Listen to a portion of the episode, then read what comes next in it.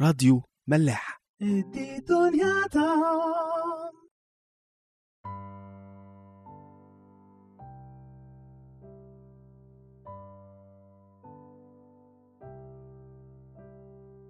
مساء الخير واهلا بيكم في حلقة جديدة من عيش وملح. مكملين في الاصحاح الأول من سفر عزرا واللي حكى لنا عن دعوة كورش ملك فارس في أول سنة من حكمه لبابل. والدعوة دي كانت لكل شعب إسرائيل اللي اتسابوا في بابل إن هم يرجعوا لبلدهم أورشليم ويبنوا الهيكل من تاني. وشفنا استجابة بعض من شعب إسرائيل للدعوة دي. وإزاي إنه روح ربنا زي ما نبه روح كورش للدعوة هو برضو اللي نبه روح اليهود إن هم يسيبوا الاستقرار اللي في بابل ويرجعوا للمجهول في أورشليم المهدمة والخاربة. لأن هم كانوا عارفين إن هي دي وطنهم الحقيقي مهما كانوا اتعودوا على العيشة في بابل والعز اللي هم كانوا فيه. يا ترى كورش اكتفى بس بالدعوة دي ولا كان في حاجة تانية ناقص إنه يعملها؟ خلونا نشوف. ادي دنيا دام سفر عزرا لصح الأول من أول عدد سبعة. والملك كورش أخرج آنية بيت الرب التي أخرجها نبوخذ نصر من أورشليم وجعلها في بيت آلهته أخرجها كورش ملك فارس عن يد مثرداث الخازن وعدها لششبصر رئيس يهوذا. ششبصر ده غالبا هو هو زربابل بس ده كان الاسم اللي اتسمى بيه في بابل. ويكمل بقى يقول لنا كده وهذا عددها عدد الآنية دي. ثلاثون طسطا من ذهب وألف طسط من فضة وتسعة وعشرين سكينا وثلاثون قطحا من ذهب وأقداح فضة من الرتبة الثانية أربعمائة وعشرة وألف من أنية أخرى. جميع الأنية من الذهب والفضة خمسة ألاف وأربعمائة. الكل أصعده شيش بصر عند إصعاد السبي من بابل إلى أورشليم. وبيخلص الإصحاح على كده. يعني بيفكرنا هنا بآنية الهيكل اللي كان أخدها نبوخذ نصر لما احتل أورشليم. وبنشوف إزاي الكتاب كان ذاكر عددهم بالظبط ومعمولين من إيه. وبنلاقي لو جمعنا حتى المتفصلين دول مش بيوصلوا للمجموعة اللي في الآخر. وده بيبين قد إيه إن حتى الآنية الصغيرة قوي اللي ينفعش تتكتب أو اللي حتى مثلا اتكسرت معروفين بالحتة ومعدودين. طب إيه بقى السر في الاهتمام ده؟ الحقيقة الانيه دي بالذات كان ليها قصة في دانيال خمسة. مهم قوي نبقى عارفينها برضه زي ما قلنا قبل كده إن سفر دانيال اتكتب في أول السبي بس ترتيبه في الكتاب المقدس جاي متأخر لأنه بيتصنف إنه من الأسفار النبوية مش الأسفار التاريخية. المهم حصل إيه بقى في دانيال خمسة؟ هحكي لكم كده بسرعة وفي حتت معينة هنقراها من الإصحاح. زي ما قلنا نبوخذ نصر كان اخد أنية الهيكل وقت احتلال أورشليم واضح إنها فضلت طول فترة ملكه متشالة في مكان ما متقال هنا يعني إنها في الهياكل بتاعته.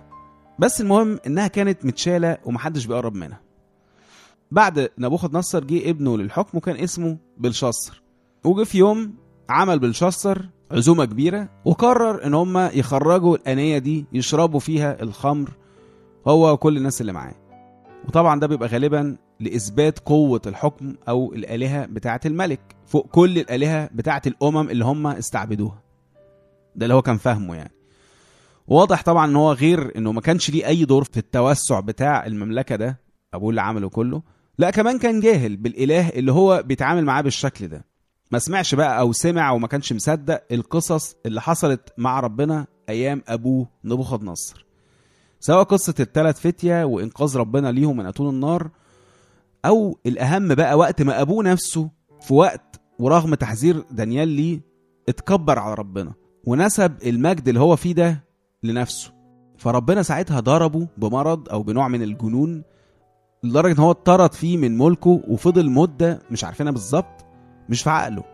شعره طويل وبياكل آه، العشب كده زي البهايم.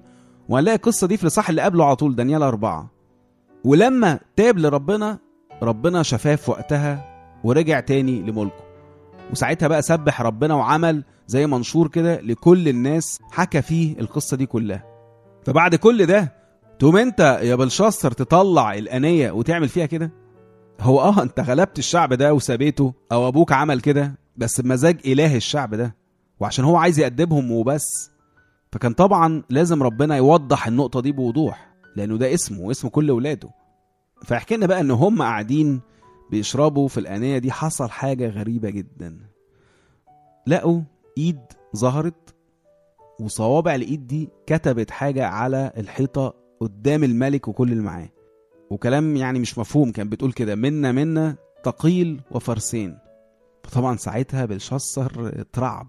يقول لنا كده في دانيال خمسة ستة حينئذ تغيرت هيئة الملك وأفزعته أفكاره وانحلت خرز حقويه واستقت ركبتاه. بقى بيترعش وقلب الدنيا طبعا على أي حد يفسر له إيه الكتابة دي وإيه معناها. وما لقاش أي حد من السحرة والحكمة اللي حواليه عارفين حاجة. لحد ما مراته عرفت اللي حصل وراحت قالت له على دانيال اللي كان أيام أبوه وإزاي إن هو الوحيد اللي هيقدر يفسر الكلام ده.